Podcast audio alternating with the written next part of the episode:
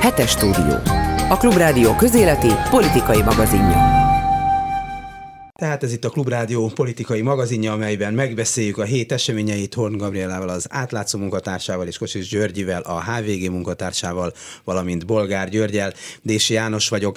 Uh, nyilván a legfontosabb a háború, az ezzel kapcsolatos gazdasági szankciók, a Magyarország fölött röpködő drónok és minden, ami ebből következik, úgyhogy ígérem, hogy erről fogunk a legtöbbet beszélni, de megengeditek, kezdhettem valami másik dologgal, mert nem akarom, hogy elsikadjon, uh, pedig ez is nagyon fontos. Márkizai Péter programot hirdetett a, a a héten.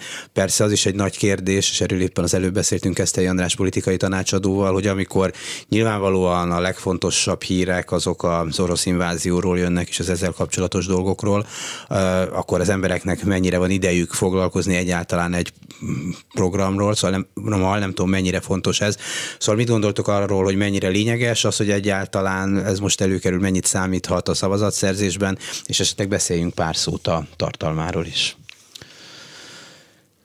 Györgyi? Hát én azt gondolom, hogy az természetesen azért fontos magát a prezentációt, azt hát igen, azt talán lehetett volna professzionálisabban is csinálni, amennyire én érzékeltem. Persze az emberek a figyelmi tényleg elvonja most a háború, de talán nem volt eléggé na, hogy professzionálisan megszervezve, ugye lehetett olvasni, hogy 10 percenként változott az időpont, hogy mikor fogják bemutatni, meg kik, meg hogyan, és de olyan szempontból végül, és hát meglepetés, nagy meglepetés nem volt benne, mert ugye a részleteket végül is már hetekkel, majdnem azt mondanám, hogy hónapokkal ezelőtt csöpögtették, csöpögtette az ellenzék, e, tehát e, nem volt benne szerintem különösebb meglepetés, vagy nagyon nagy újdonság.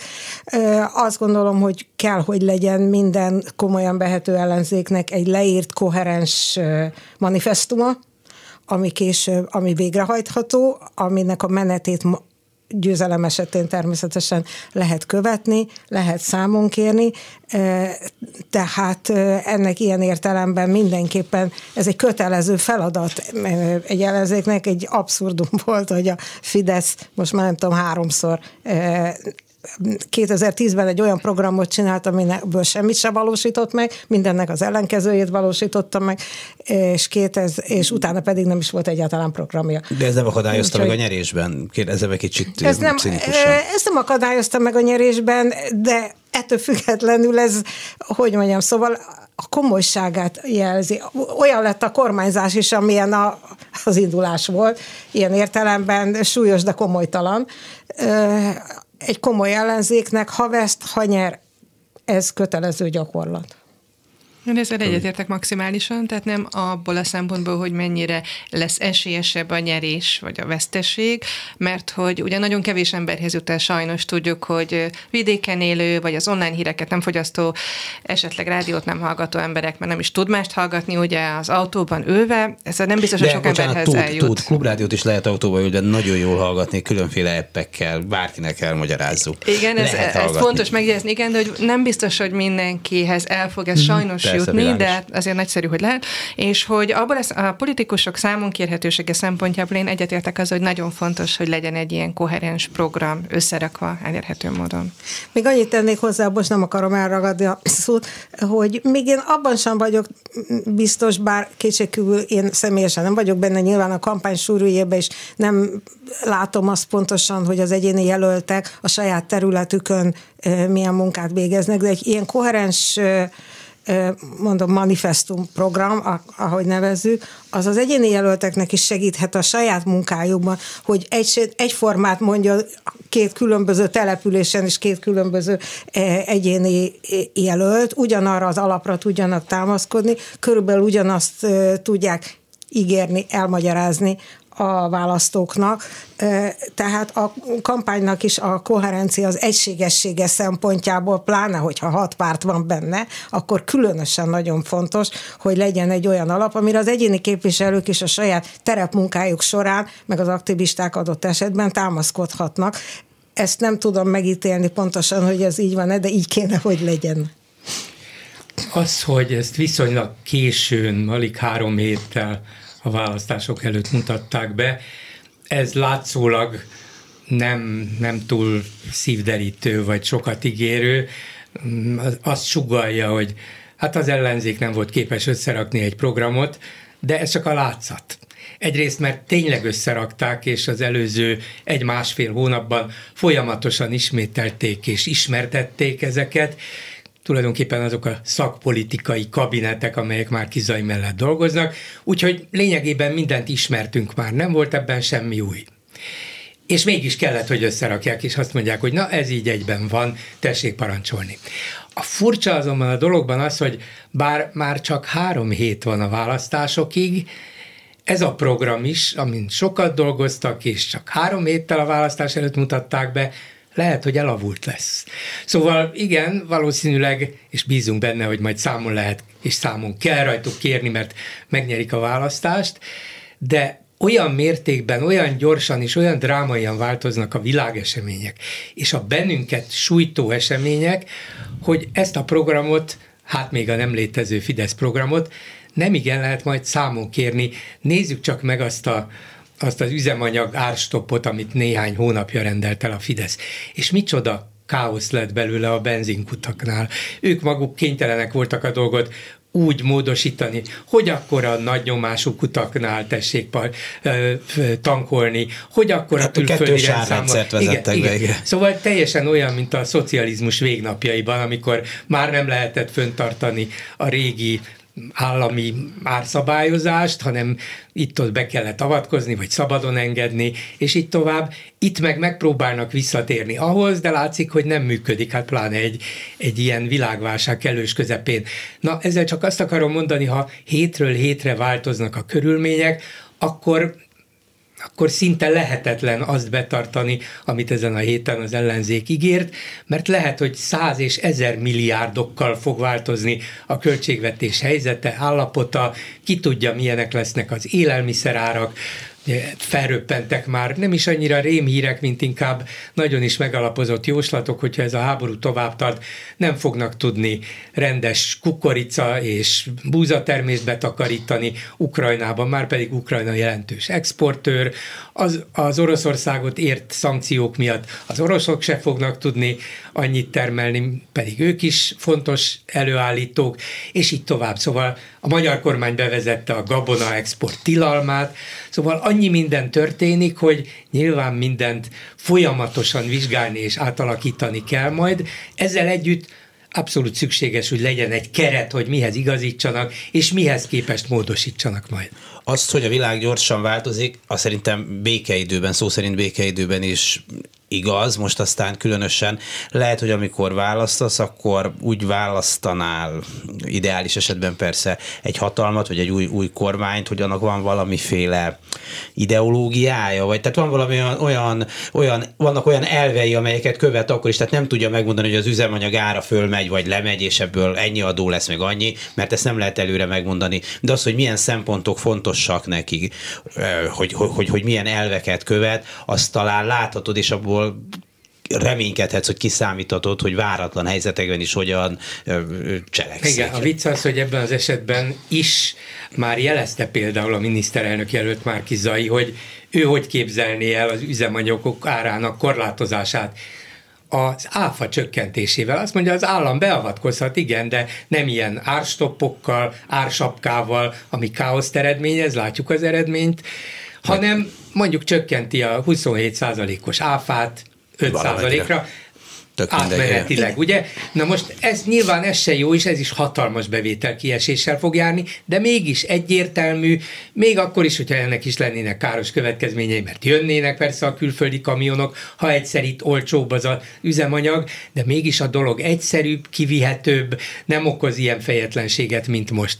És alapvetően még valami kiderül ebből a programból, ez most függetlenül attól, hogy, hogy mennyire változik napról napra a helyzet, ez benne van Márki Zajnak a piac pártisága. Szóval ő valóban bevallottan, határozottan egy, egy liberális, konzervatív gazdaságpolitikát képzel el, amit sok szempontból visszavett, mert vannak baloldali pártok, amelyek nem így gondolják, az MSZP-től kezdve az LMP-ig, tehát sok mindenben engedett, de mégis alapvetően az a megközelítése, és ezt vegyíti, elegyíti bizonyos szolidaritási szempontokkal az igazságosság szempontjainak bevetésével, tehát megvan, jól körülírható, és ez egy nagy különbség a Fidesz politikához képest. Igen, épp erre az utóbbira szeretnék én is ráerősíteni, hogy a programból, noha maga Márkizaj speciál valóban egy liberális konzervatív, de azért az ellenzéki programnak van egy szociálisan érzékeny ö, iránya és ha valóban igaz az, hogy naponta változó helyzetben operatív intézkedéseket kell hozni, és ez, ez nyilván ezt naponta lehet csak, vagy hetente lehet csak meghatározni.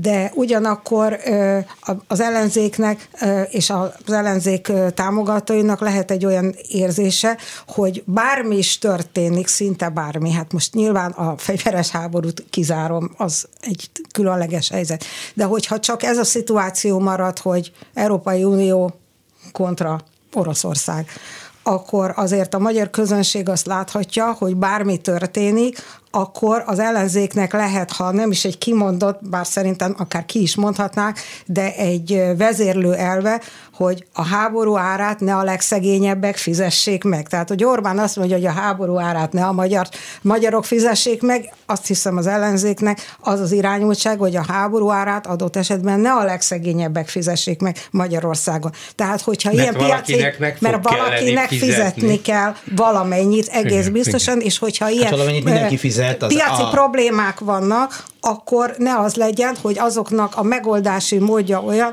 hogy a minél vagyonosabb valaki, annál kevésbé érinti hátrányosan, és mennél szegényebb valaki, annál inkább. Tehát én azt gondolom, hogy például ez ez az irány, ez a keret, ez látszik abból a programból is, amit kvázi békeidőre írtak, de ezt nem adhatja föl háborús körülmények között sem az ellenzék, ha kormányra kerül. Hát ez az, amiről talán beszéltem, hogy a Fidesz politikája az volt, hogy a szegényebbek fizessenek a gazdagabbaknak, mondjuk, és ebből következett egy, egy csomó, csomó minden, akkor lehet azt mondani, amit, amit te, hogy nem muszáj ezt feltétlenül így csinálni, bár szerintem az infláció és a forint árfolyama olyan dolog, amit mindenki megfizet, nyilván akinek több pénze, még ráadásul annak több is inflálódik de hát azért ezt az inflációt is erőteljesen segítette a kormány. Látszólag az embereket támogató politikája, az, hogy itt most az elmúlt hetekben, hónapokban kijöntöttek több mint ezer milliárd forintot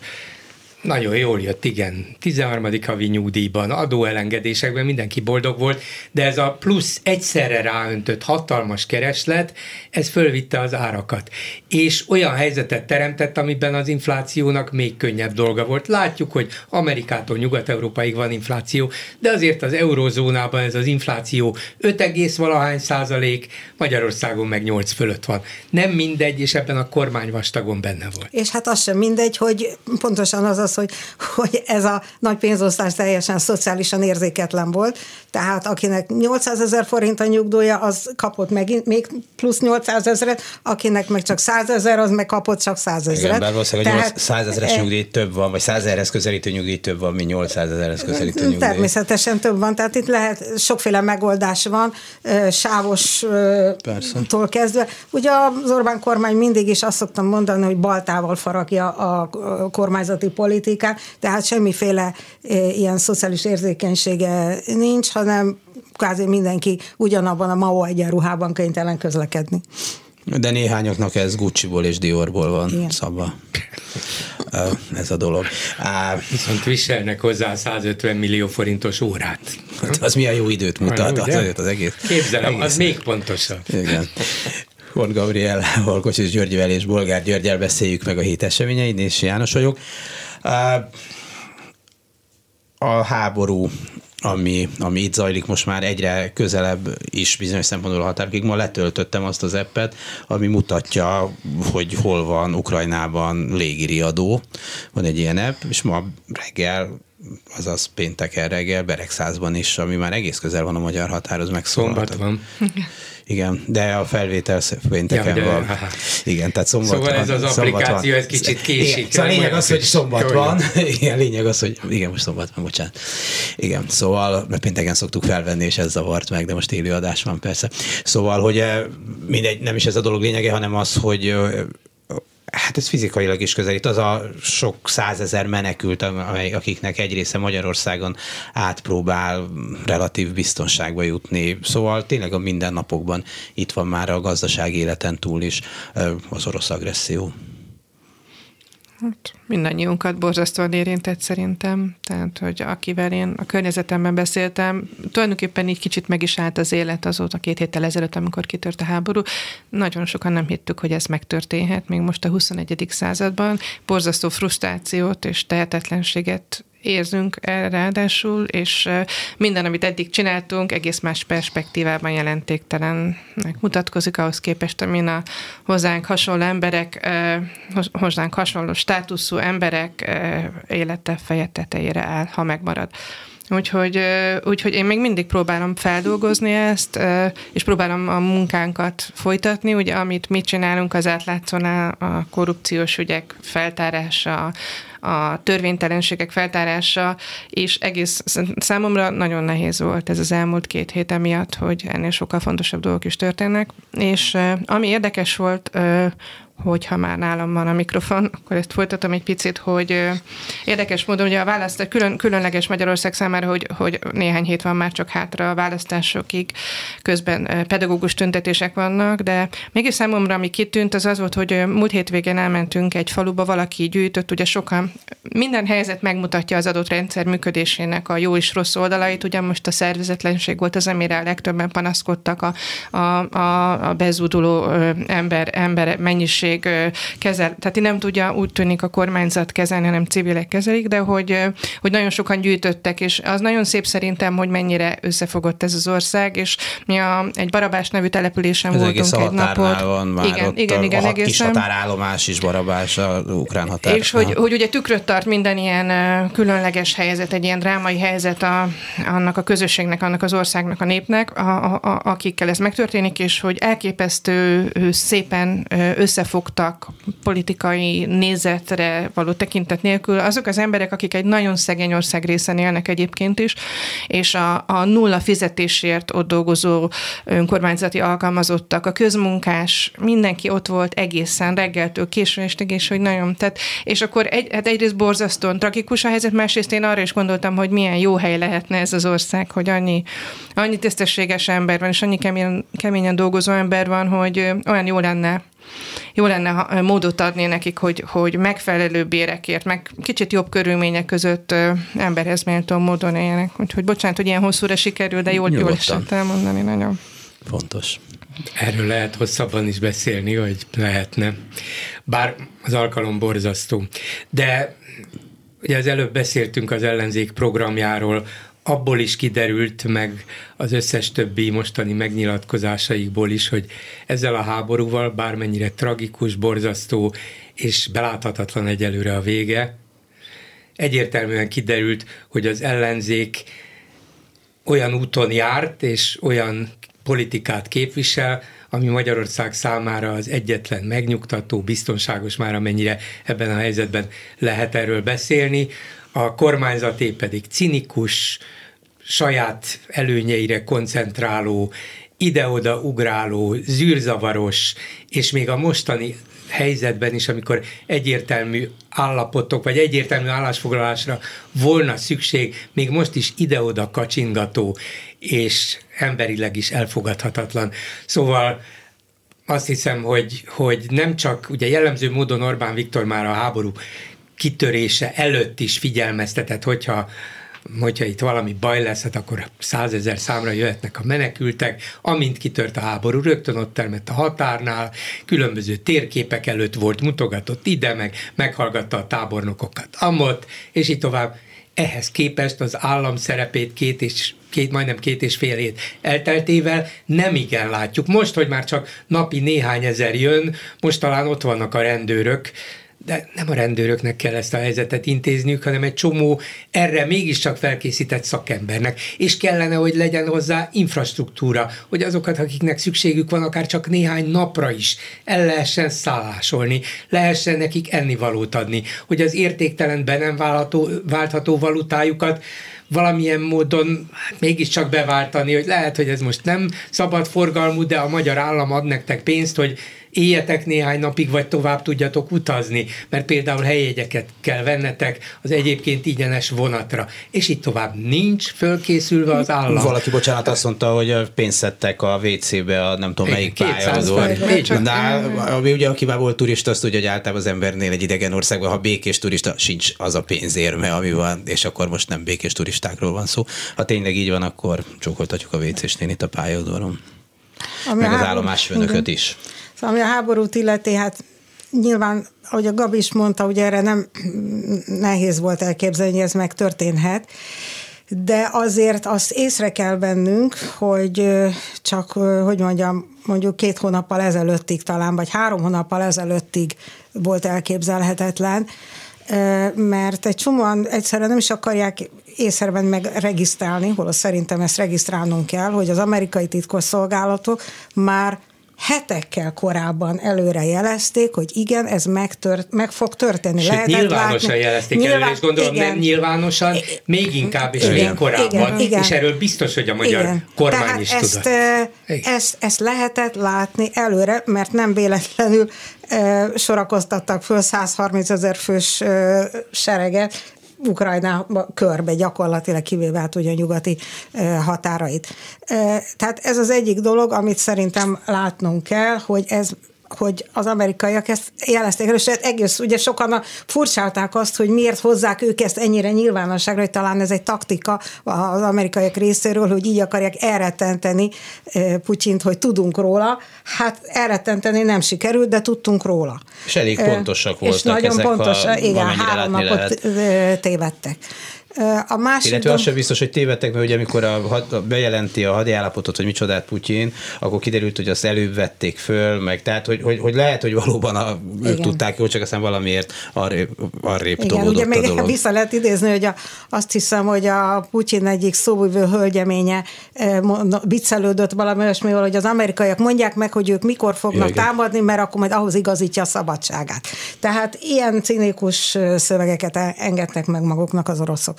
A másik az, hogy, hogy mennyire feje tetejére állított minden tényleg ez a háború, hát egészen abszurd. Ugye most a magyar belpolitikára kapcsolatban gondolom azt, hogy, hogy ugye kiderült, hogy a Európát nem a magyar határkerítés, Szerbia és egy potenciális tagjelölt EU-s tagállam és Magyarország közötti kerítés jelenti, amit soha nem értettem, hogy ez most zárójeles megjegyzés részemről, hogy miért teszünk, rakunk fel egy kerítést egy olyan szomszédos ország meri, amelyik EU tagjelölt, és amúgy e, jelentős magyar kisebbség él ott, tehát hogy mi, mit célt szolgál ott akkor ez a kerítés. De a lényeg az most, hogy, e, hogy nem a magyar kerítés állítja meg a barbár, barbarizmust e, Európa határain, hanem az ukrán harcosok. Ők állítják meg Ukrajnában, ők, ők védik Európát.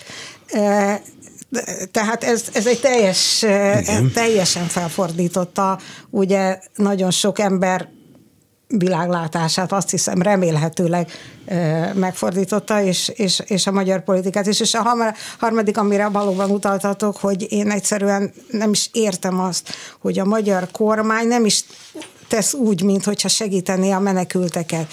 Tehát az egyik az, hogy érdekes, hogy minden, hogy a legtöbbjük tovább utazik, ugye? Nem csak a az arabok, akik jöttek ide, azok a menekültek, utaztak tovább Magyarországon át, hanem, hanem az ukránok. Na de miért a... maradna itt egy, egy ukrajnai ukrán? Kérdés. Miért maradna itt egy ukrajnai ukrán, ha már el kellett menekülni a hazájából, ott kellett, úgy, tehát úgyis új helyet kell választani, akkor egyrészt Csehországban, Lengyelországban, még Szlovákiában, és még hol sokkal kisebbek a nyelvi akadályai. Másrészt meg feltételezheti azt, hogy egy gazdagabb nyugat-európai vagy tengeren túli országban jobb jobb lesz neki, mint hát a, a, én, a Magyarországban. Én nem csak ezt gondolom, én azt gondolom, hát először is, hogy én azt feltételezem, hogy, hogy a jelentős részük, ha béke lenne, vissza akarna menni. Tehát ők nem hmm. azért menekültek ide a jobb élet reményében, ja, úgymond, hanem azért, mert vissza akarnának menni, és Magyarország relatíve közel van. Tehát, innen gyorsabb. Tehát innen gyorsabb hmm. visszajutni.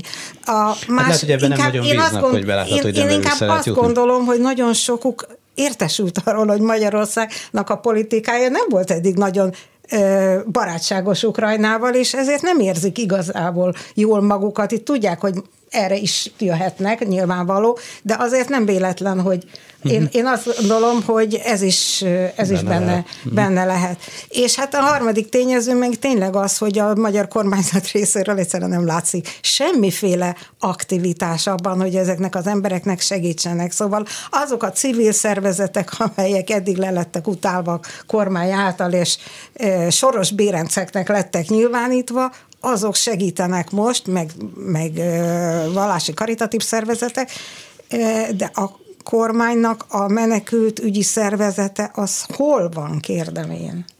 Hm, szeretném támogatni ezt, amit mondta, mert hogy én is azt érzem, hogy a rossz hírünk is közrejátszhat ebben. Én is meglepődtem ezen, és végig gondoltam, hogy hát úgy logikusan, ha én menekülnék, akkor a következő biztonságos helyre mennék a családommal, és akkor onnan, amikor lehet vissza. De valószínűleg a nyelvi dolgok is, illetve az, hogy rossz hírünk van, mert például bennünket is az átlátót is megkereste az egyik nemzetközi újságíró szervezet nem sokkal mielőtt valóban kitört a háború, hogy esetleg tudunk elfogadni ukrán újságírókat, hogyha mert ugye nem lehetett tudni, hogy mikor kezdődik el a, a vadászat az ellenzéki, vagy a, a nem Putyin barát értelmiségiek után, és hogy akkor jeleztük, hogy hányan, többen, és aztán végül Romániát választották. A, tehát ez a szervezet is Romániába küldte ezeket az újságírókat, akiknek el kellett onnan jönniük. És a másik pedig, hogy, hogy abban is van valami, hogy tehát ezt én sem értem, hogy miért nem maradnak annál, és inkább, mert azt mondják, hogy a határ túloldalán többen vannak. Nagyon sokan eljönnek, amennyire lehet nyugatra, és ott maradnak még hát Ukrajnában. Eddig, eddig ugye tudjuk, hogy Beregszázban, is. Igen, igen, igen, igen, igen. Ungváron. Igen, igen, igen, hogy most ott vannak most nagyon ott sokan. vannak nagyon sokan, igen. de hát az is kérdés, hogy ott onnan mikor indulnak meg még két bombázásot, vagy ugye most már Vívben, Lembergben, Ivano-Frankivskban, Stanislavban, amik igen. már egészen nyugaton vannak, érték rakétatámadások állítólag csak katonai, csak katonai létesítményeket, de hát az orosz hadsereg pont, tüzérségi pontossága az lehet, hogy hagy maga után kívánni valókat. Biztos vagyok benne, hogy a, a menekültek, a menekülők vagy a menekülést még csak fontolgatók között nagyon erős a, a belső kommunikáció. Hát nyilvánvalóan megpróbálják egymást tájékoztatni, hogy itt jobb, vagy itt van lehetőség, itt erre lehet keresgélni, ott, ott lehet kapni segítséget, és így tovább. Hát biztos vagyok benne, hogy ez, ez óriási, talán ez a legfontosabb információ forrásuk, barátok, ismerősök, kintlévők, és így tovább. És nem létezik, hogy az első egy-két nap után ne derült volna ki számukra saját tapasztalataik alapján, hogy például Lengyelországban, ahol egyébként amúgy is sok ukrán dolgozik. Mondjuk Magyarországon is relatíve sok is, ukrán igen, dolgozik. Igen, de azért, azért ott mégis nagyságrendel nagyobb. Persze. Lengyelországban abszolút szimpátiával, együttérzéssel fogadják őket, és, és érzelmileg látszik, minden egyes felvételen látható, hogy úgy ölelik magukhoz a menekülő ukránokat, hogy ezek a testvéreik meg akarják segíteni őket. És Magyarország pedig befogadja, nem vágnak rossz képet nyilván az emberek, főleg akik ott vannak, civilek vagy az ott élők, igen, megtesznek mindent, de az is kiderül, hogy Magyarország az az ország, amelyik nem hajlandó közvetlen fegyverszállításokra Ukrajnának. A lengyelek pedig többször nem csak mondják, hanem csinálják is, megsegítjük a harcotokat, támogatunk benneteket mindennel. Ezek pillanatok alatt világossá válnak, és hogyha az ukrán menekülő úgy gondolja, hogy hát ez az ország, mintha még mindig az oroszokkal játszana össze, akkor ki tudja, mi lesz velem itt. Hát lehet, hogy idejövök, mert ez van a legkönnyebb, vagy ez van a legközelebb, legkönnyebb átlépni itt a határt, nem kell nagyot kerülnöm, és így tovább, de megyek tovább, mint lehet olyan országba, ahol szívesen fogadnak. Hogy ebben a cinizmusban mi játszik szerepet esetleg az-e, hogy hát akkor majd kevesebben fognak jönni, még ezt is el lehet képzelni, de nem valószínűleg inkább az, hogy Orbán Viktor még mindig, amikor már tudja, hogy ezt a háborút elvesztette, hogy Putyinnal ő már soha többet jó kapcsolatot nem tarthat fenn, hogy azok a nagy gazdasági, stratégiai különböző szerződések, amiket megkötött Paks 2 bezárólag, ezek mind meghaltak. Tudja, hogy csak a NATO-ban maradhatunk, és csak az Európai Unióban akármilyen pávatáncot járt az elmúlt évtizedben. ennek ellenére még mindig úgy érezteti, vagy akarja éreztetni a magyar társadalommal, meg a világgal is, hogy nem, én azért két vasat is tudok tartani a tűzben. Egy fenét. Nem tud. De arra jó, hogy az ukránok talán minket kevesebben válasszanak, mint mondjuk a lengyeleket. Jó, azzal együtt, hogy szerintem nagyon természetes okai vannak, hogy Lengyelországban sokkal igen, többen igen, igen, mennek persze. a politikain túl, a családi kapcsolatokon, a nyelvi kapcsolatokon, mégis valami kulturális közelségen, vallás ez éppen nem, mert anyuk a lengyelek katolikusok, de hát, hát sok minden van, ami, ami amellett mond. De azért az árnyalja, amit mondtok, és amiről előtte e, e, Gabi is meg György, György is beszélt, hogy hát Magyarországon egy nagyon komoly társadalmi akciósorozat szerveződik a, a menekülők megsegítésére. Tehát az, aki átjön a határon, és enni kap, emberi szót kap, nem tudom, micsodát, az nyilván nem azt kezdi böngészni, hogy na de most a kormány mit mond, na de izi, hanem azt, hogy valaki odajön és elviszi, ahol lakhat, ahol enni kaphat. Hát szerintem mindegyikünknek vannak olyan barátaik, ha köztetek éppen nincs, vagy lehet, hogy köztetek is van olyan, aki, aki személyesen is segít és közreműködik, és nagyon komolyan, és szerintem azért ez, ez, ez nyilván ezt érzik azok, akik jönnek. Biztos, de nyilván terjed a körükben a budapesti ukrán nagykövet asszonynak a talán múlt heti kifakadása, Igen. sírós kifakadása, amiben a magyar kormánynak az állásfoglalását küldte el megérdemelten oda, ahova való. Nyilván nem követik, mert főleg nincs is idejük, meg sok egyéb bajuk van a, a napi politika eseményei, de ezek bizonyára terjednek a körükben, és talán azt éreztetik velük, hogy ezzel az országgal azért, ha nem tudtuk volna eddig, sok baj van, menjünk egy olyan országba, ahol mégiscsak otthonosabban érezhetjük magunkat. Mindegy, itt legalább azért az Orbán kormány az alapvető kötelességeit elvégzi, ha rosszul is, ha nincs is WC, ha nincs közvetlen segítség, ha nincs is szállás lehetőség, de azért legalább, legalább nem adja üldözés őket. nincs. I- igen, igen, igen, igen. Így van. Igen. Uh, Nyilván erről keveset tudunk, nem mi, hanem általában kevesen tudnak, hogy mi a története annak a, nem is tudom, mi volt ez, drón, irányított rakéta, akármicsoda, ami átrepült Magyarország fölött, mint egy 40 valahány percig, hogy aztán tovább haladjon a szomszédos országba, és aztán Horvátországba, Zágráb közelébe zuhanjon le, és szerencsére emberéletet nem követelt a dolog, de hát van olyan elképzelés, hogy a magyar és a NATO légvédelem az egészet nem vette észre, észrevette, de annyira rafinált volt, hogy ezt nem mondta, jól csinálta, rosszul csinálta, de semmiképpen nem jó, hogyha ilyen nagy repülőtárgyak mindenképpen a légtérbe mennek. Ráadásul voltak, akik hát kimérték a térképen, hogy körülbelül merre mehetett, és mondjuk Kecskemét és Paks is az irányba eshetett valószínűleg, ami azért semmiképpen nem jó jel, ugye Paks még békeidőben is nagy területen milyen nem repülési zóna, ugye mint minden atomerőmű valószínűleg a, a, a világon ehhez képest ez itt átreppent fölötte. Az is lehet, hogy ez egy ilyen eltévedt, elromlott, mit tudom, milyen berendezés volt, de hát ettől azért az ember nem lesz sokkal nyugodtabb, mert ezzel az erővel tényleg bárhova leeshetett volna, és, és komoly károkat okozhatott volna, vagy emberek életét is veszélyeztetette volna, vagy akár meg is ölhette volna őket. Nyilván van egy katonai nem a NATO-ra kritika, nem NATO lég légvédelem van, magyar légvédelem van, magyar légtérvédelem van, nem a NATO csapatok ellenőrzik a légtereket, csak mi benne vagyunk a NATO-ban. Ennyiből igen.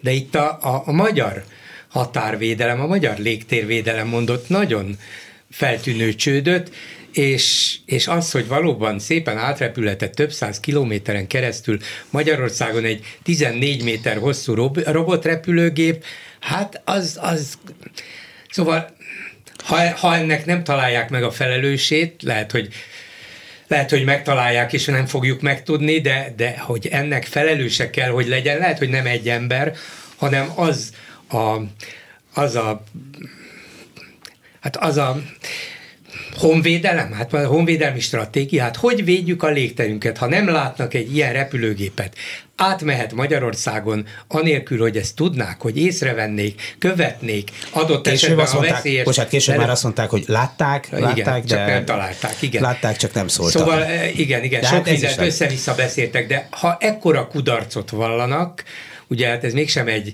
egy cirkáló rakéta volt, hanem egy, egy körülbelül 1000 kilométeres sebességgel, vagy lassabban átrepülő gép azért 1000 kilométer talán még egy utasszállítógép is tud jó légköri viszonyok mellett repülni, úgyhogy mármint 1000 kilométeres sebességgel, és, és azokat meg tudják fogni.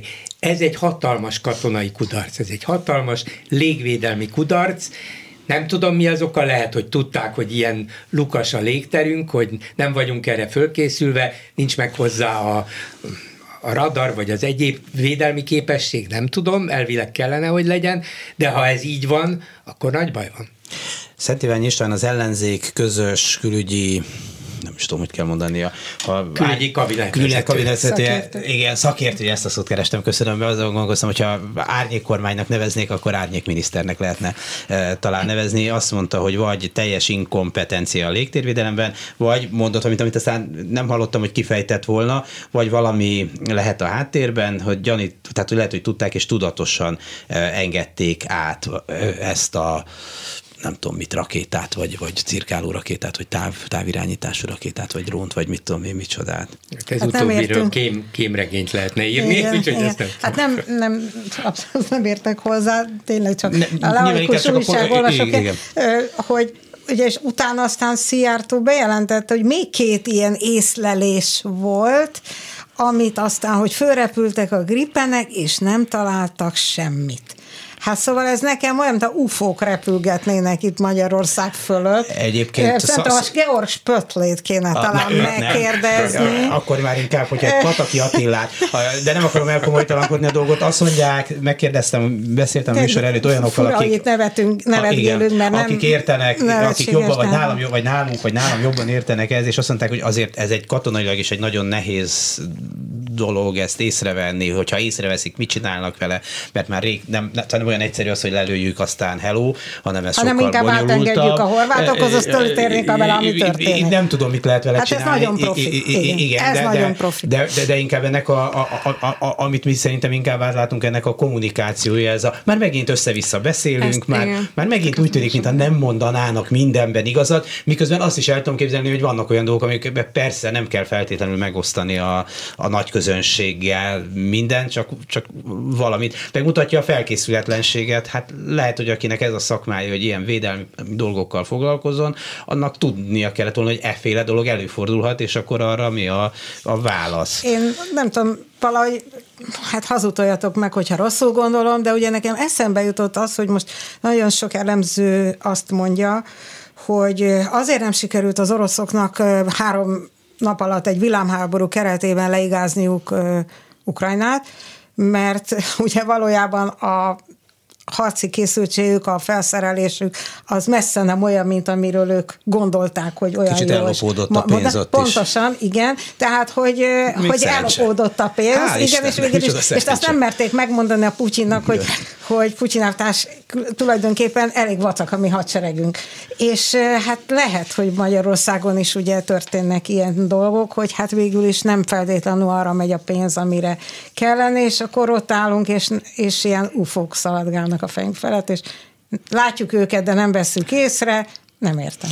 Igazából az lenne a számomra a nagy kérdés, hogy oké, okay, ezzel már túl vagyunk, relatíve szerencsésen túl vagyunk, mi következik belőle? Tehát kivonja le a következtetéseket, és mondja azt, hogy ezt is, ezt is, ezt fogjuk ma így és másképp csinálni, és akkor, akkor, akkor talán, jobb, talán jobban megússzuk, vagy talán több befolyásunk hát lesz. Várhatjuk, hogy erre sor kerüljön. Kösz. Szerintem, szerintem a, amit te is elkezdtél boncolgatni, hogy a kommunikációs stratégiája a kormánynak ebben is meglátszik, és ijesztő is, hogy, hogy ugye amit, amin bosszankodunk békeidőben, egy ilyen háborús helyzetben, hát a csuda tudja. Szóval, hogy engem nagyon megijeszt az, hogy nem tudni, mit mondanak. Mert máskor ugye azt mondjuk, hogy jaj, hát a csuda vigye el, eltűnt, nem tudom hány milliárd nem beszélnek, nem mondják meg, de ugye már a koronavírus járvány elején is a, emlékeztek rá, hogy milyen kommunikációs problémák voltak arról, hogy hány ágy, hány beteg hova kerül, és mondjuk itt úgy, valószínű, hogy hmm. én mhm. arra tippeltem, hogy ugyanilyesmiről lehet szó. Tehát még én azt is feltételezem, hogy esetleg a megfelelően működött a hadseregnek az a része, akik egy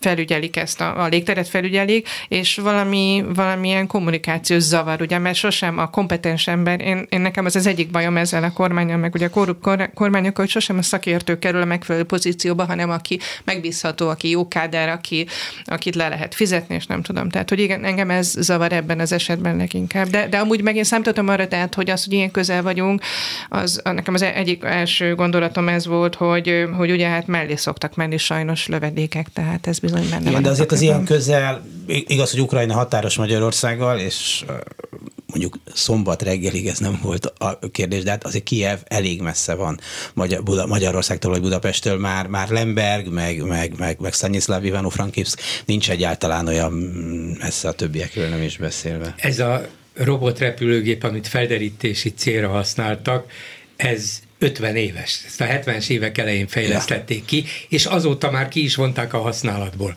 Eltelt 50 év nem tudom elképzelni, hogy katonailag, technikailag egy ilyet ne lehessen, biztos nem könnyű, de hogy ne lehessen észrevenni és követni adott esetben, ha kell, ha szükséges, ha veszélyesnek látszik, megsemmisíteni, vagy felhívni a horvát kormány figyelmét, hogy ide, megy. Fide, figyeljetek, Hello, megy. megy valami, nem tudjuk pontosan mi, de megnéztük valószínűleg ez lehet, vigyázzatok, az is lehet, hogy kifogy belőle az üzemanyag, és valahol le fog esni. A adott esetben akár lőjétek le, mi ezt tudtuk mondani. De az, a horvátokat is váratlanul érte, sőt állítólag miután ott leesett, fölhívta a horvát miniszterelnök a magyart, hogy nem tudjátok mi ez, és állítólag Orbán azt mondta volna, hogy nem. Na mindegy.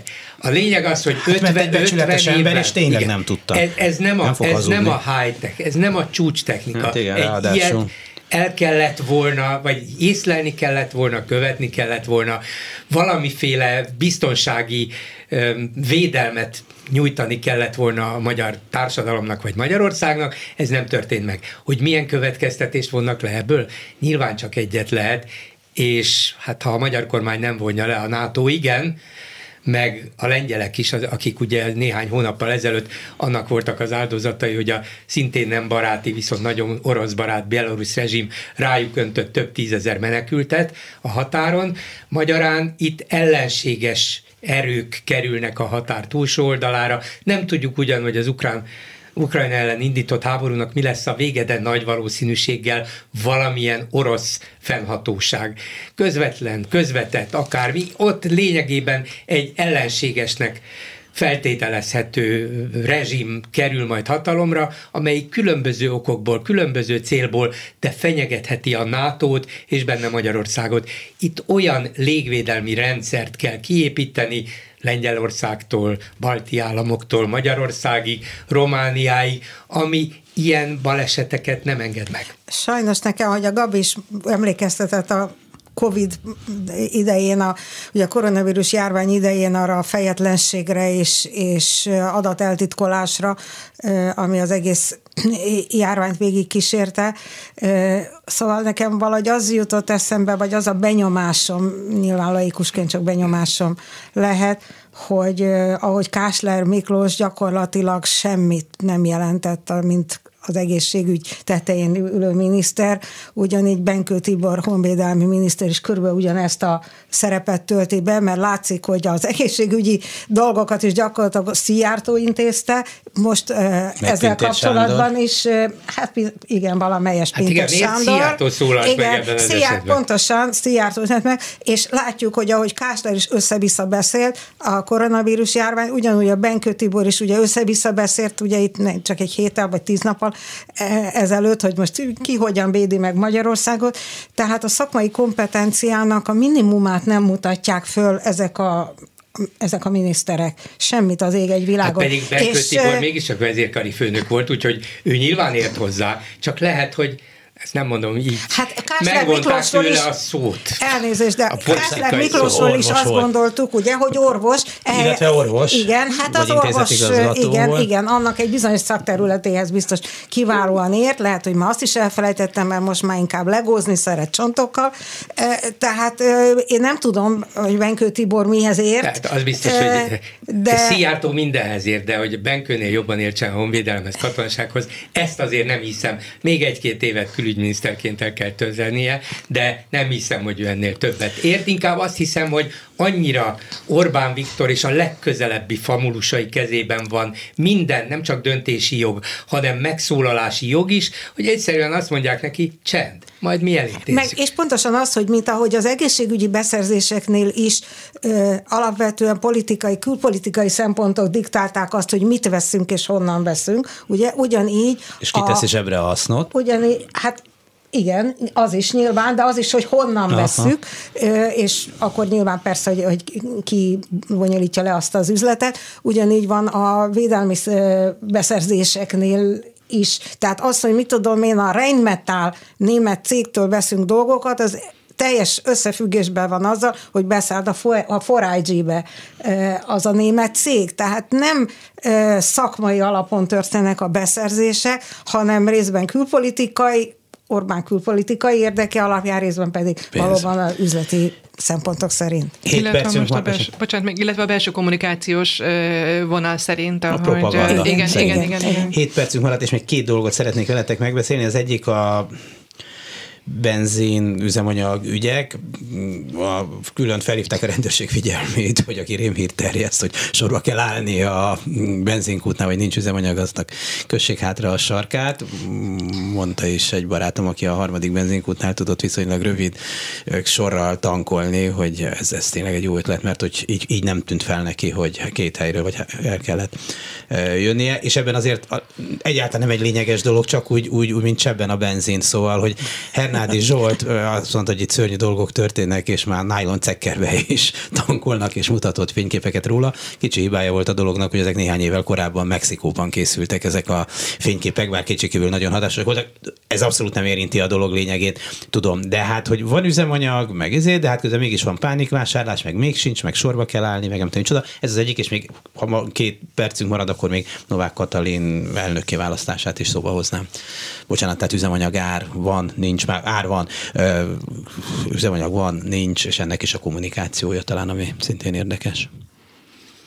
Hát az egészről csak annyit lehet mondani, már ugye részben kitértünk rá, hogy, hogy ez a, a, a kommunizmus visszaköszön és ez, ez a rémhírterjesztők reszkesetek, mindjárt az is jön, hogy sötétben bujkáló ellenforradal már reszkes.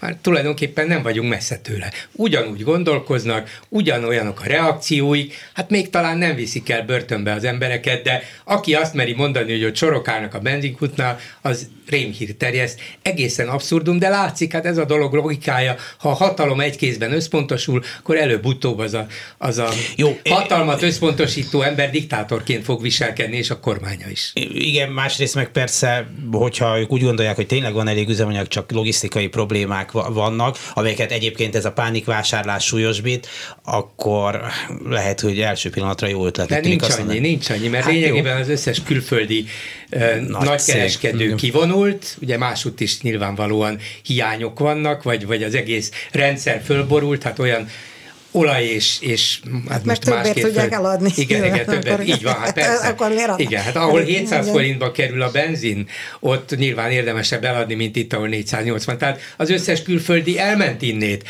maradt a móra az egész.